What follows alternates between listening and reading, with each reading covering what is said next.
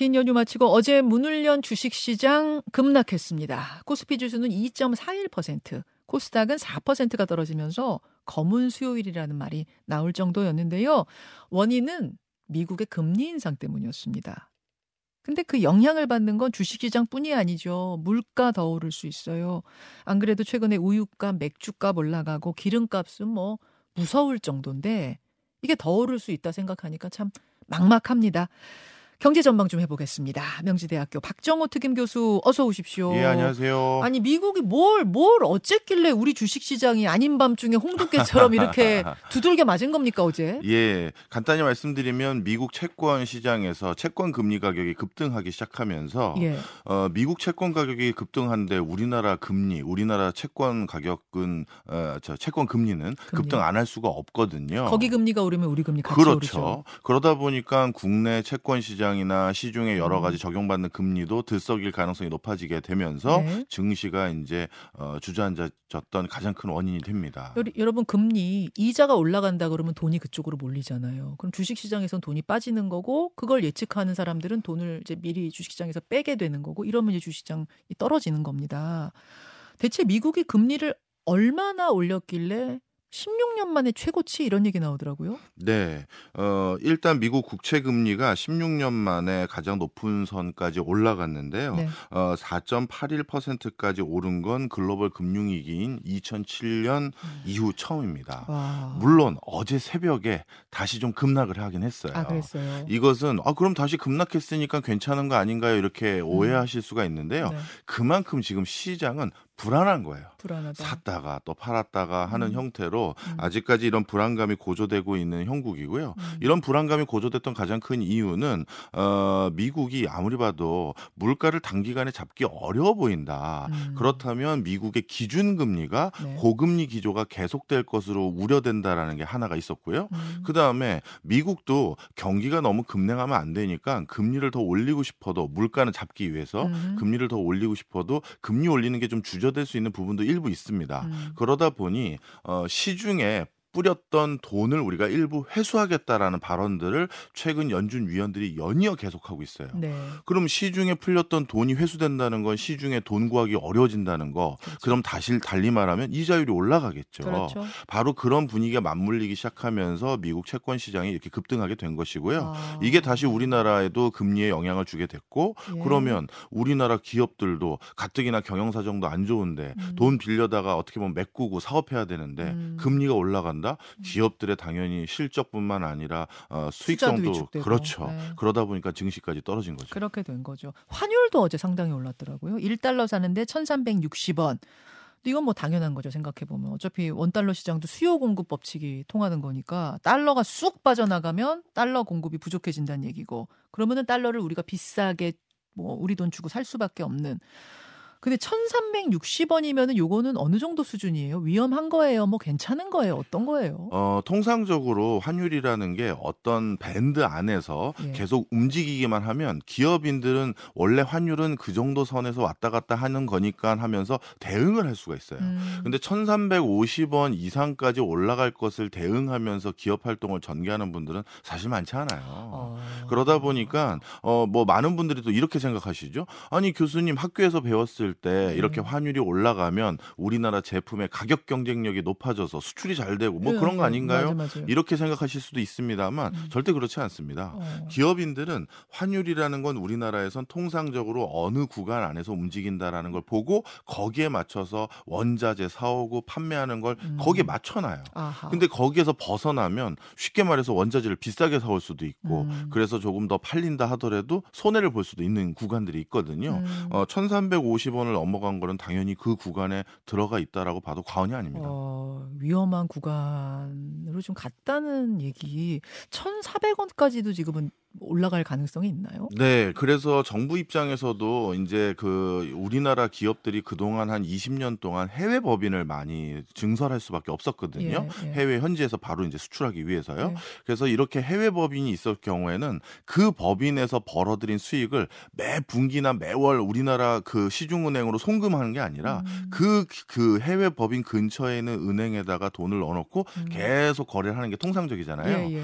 그런데 지금 이렇게 환율이 불안정하다 하다 보니까 음. 어쩔 수 없이 어, 삼성전자를 비롯해서 음. 국내 굴지의 기업들의 해외 법인에 있는 어, 달러 잔고 그걸 좀 국내에 좀 보내달라라는 요청을 음. 할 공식적으로. 했었고요. 어. 그런 것들을 통해서 환율을 어떻게든 좀 안정시키려는 노력은 백방으로 하고 있는 상황입니다. 자, 그럼 이 상황이 언제까지 지속될 것이냐? 다시 말하면 미국의 이 고금리 정책이 언제까지 지속될 것이냐가 가장 중요한데 어떻게 내다보세요?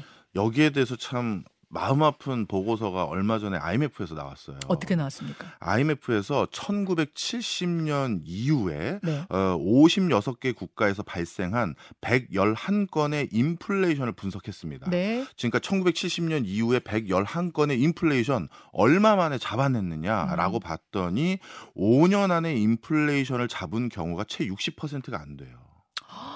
5년 동안 잡으려고 잡으려고 그 인플레이션 치솟는 그렇죠. 물가 잡으려고 해도 그게 잘 안될안된 정도예요. 거죠. 예. 어. 그러다 보니까 이 인플레이션을 잡는다는 게 상당히 오랜 시간이 걸릴 수도 있다라는 보고서가 얼마 전에 나왔고요. 어. 그 다음에 전미 실물 경제 협회라는 곳에서 예. 미국의 경제학자들을 대상으로 설문 조사를 했습니다. 예. 뭐라고 했냐면 만약에 음. 인플레이션을 잡는다고 하는 과정에서 네. 경기 침체 없이 인플레이션 잡을 수 있습니까? 라는 음. 질문을 던졌는데 어, 무려 72%의 경제학자들이 경기 침체를 일으키지 않고 물가 잡긴 쉽지 않다라고 답변을 했 어요. 음, 음. 그러니까 지금 형국은 물가를 잡는데도 시간이 상당히 걸릴 수 있는 가능성이 높아지고 있다라는 것들을 우려하고 있는 상황에서 네. 그런데 물가도 못 잡았는데 물가 못 잡았으니까 금리는 계속 높은 수준이죠. 그렇죠, 그렇죠. 금리가 계속 높으니까 그 사이에 경기는 자꾸만 꺼져간단 말이에요. 예, 예. 이거 자칫 잘못하면 물가도 높은 상태에서 음. 경기까지 꺼져버리는 이런 상황이 생길까봐 우려를 하고 있죠. 와.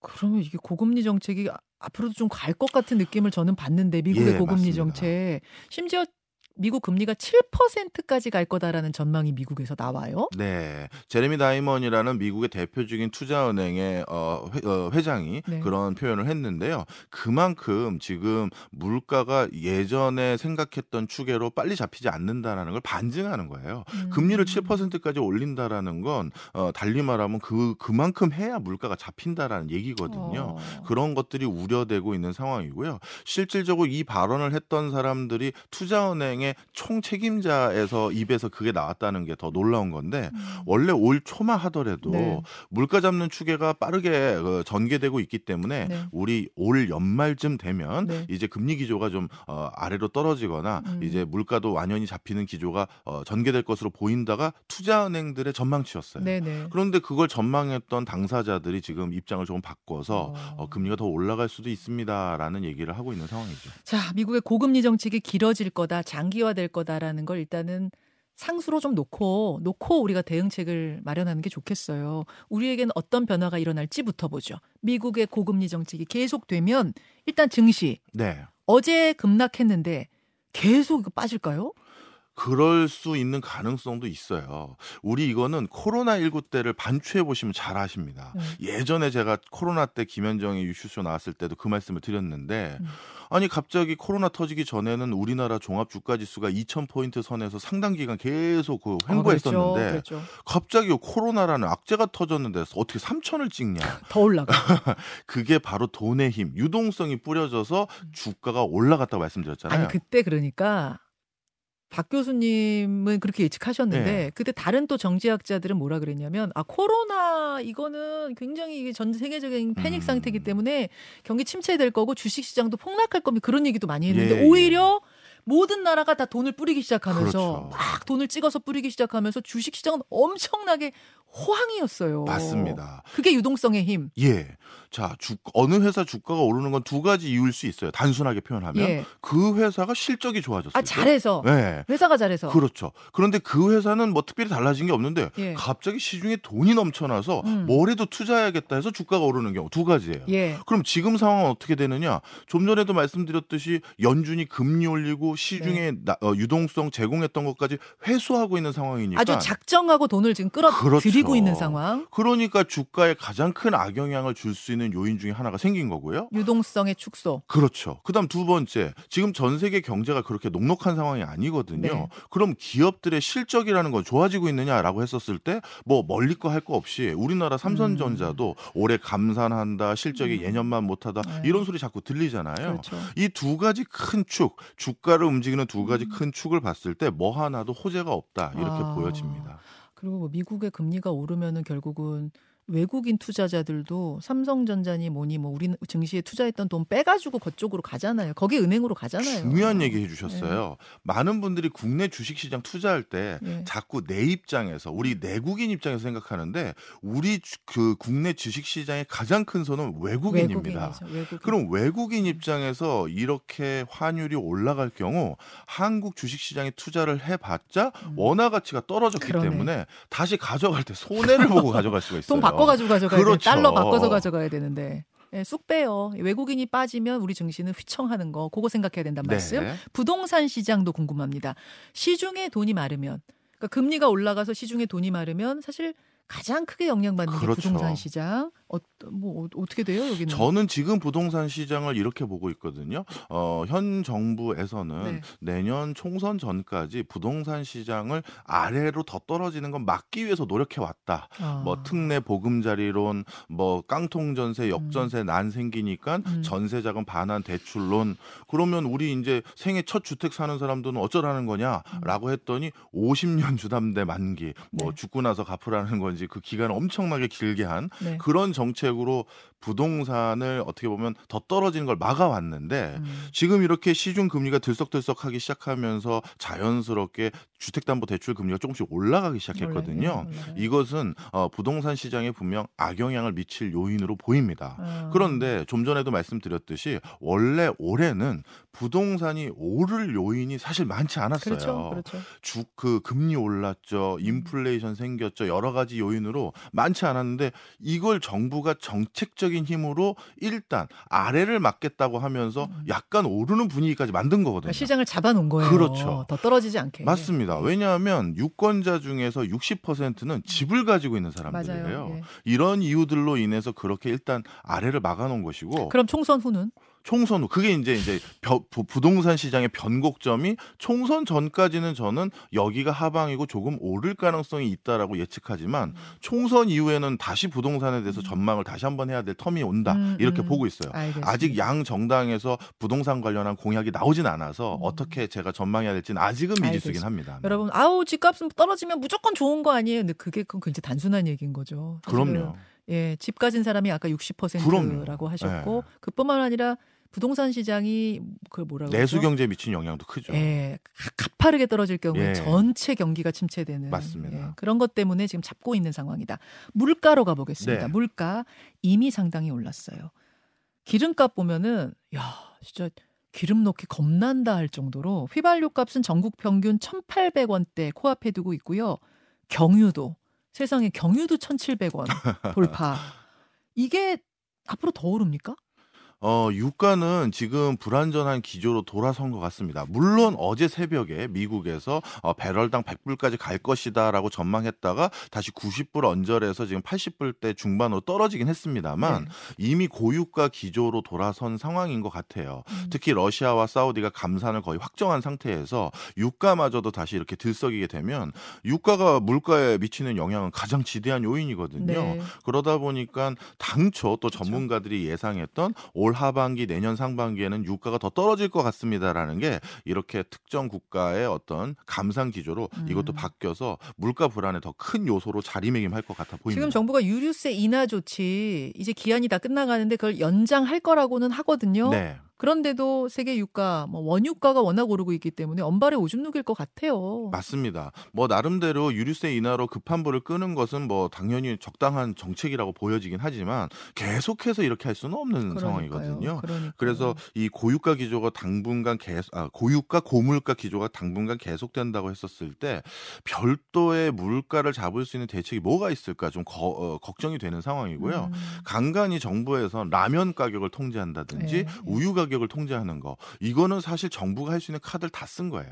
왜냐하면 아. 물가 조사 품목에서 네. 정부가 직접적으로 관여해서 조정할 수 있는 건 이런 독과점 시장밖에 없어요. 아. 동네 학원들 돌아다니면서 전부 학원값 그 학원비 낮출 수 없잖아요. 못하죠. 그리고 그 김밥집 돌아다니면서 네. 김밥 가격 다 낮출 수 없거든요. 없죠. 그러니 소수의 라면 시장, 음. 소수의 우유 시장의 기업들에게 음. 어, 좀 부탁드립니다라고 하는 건 강제도 아니에요, 사실은. 예, 맞아요. 부탁인데 이제 거기서 들어주는 거예요. 사실 정부가 얘기하면 사실 부담감이 있죠. 그렇죠, 기업 그렇죠. 입장에서. 그렇죠. 그런 데들의 품목만 지금 통제해 왔는데 그들 기업들도 지금 고유가 속에서 허덕이는 건 사실이거든요. 아유, 우리도 먹고 살기 힘들어요. 이러면 또 맞아요. 할 말이 없어지니까 네. 이 가격 통제라는 것도 사실 쉽지 않다. 그럼요. 더 할 수 있는 패가 없는 상황이에요. 그러니까 물가는 더 오를 가능성이 있단 말씀인데 마지막 질문 드릴게요. 아니 고금리, 고물가, 고환율. 사실 이게 우리 교과서에서 배운 대로 하면 말 안 되는 거잖아요. 네. 고금리면 물가는 뚝 떨어져야 되는 거고 이게 왜 이렇게 된 건가? 2000년 이후부터 사회생활 하신 분들 중에서는 이런 추세를 보신 적이 없을 거예요. 네. 한국은행도 목표 물가 상승률 2%를 채 못 맞춰서 아니 물가가 왜 안 오르냐 이런 걱정을 할 정도였던 맞아요. 게 지난 경기 침체. 20년 이상의 기간인데요. 네. 가장 근본적인 단기적인 요인은 러시아 우크라이나 전쟁으로 인한 공급 충격이 있어서 물가가 올라가기 시작한 거고요. 음. 그 물가를 잡으려고 금리를 올리기 시작한 겁니다. 음. 그런데 전쟁 끝나고 그럼 지금의 고물가 기조 가 어느 정도 잡히면 예전의 저물가 돌아오느냐? 그거는 좀 아직은 미지수인 것 같아요. 러시아 우크라이나 전쟁이라는 변수가 하나 충격파가 오면서 우리가 교과서에서 배운 대로 가지 않고 있다.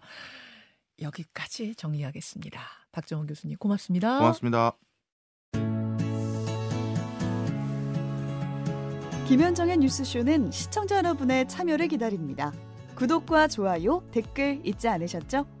알림 설정을 해두시면 평일 아침 7시 20분 실시간 라이브도 참여하실 수 있습니다.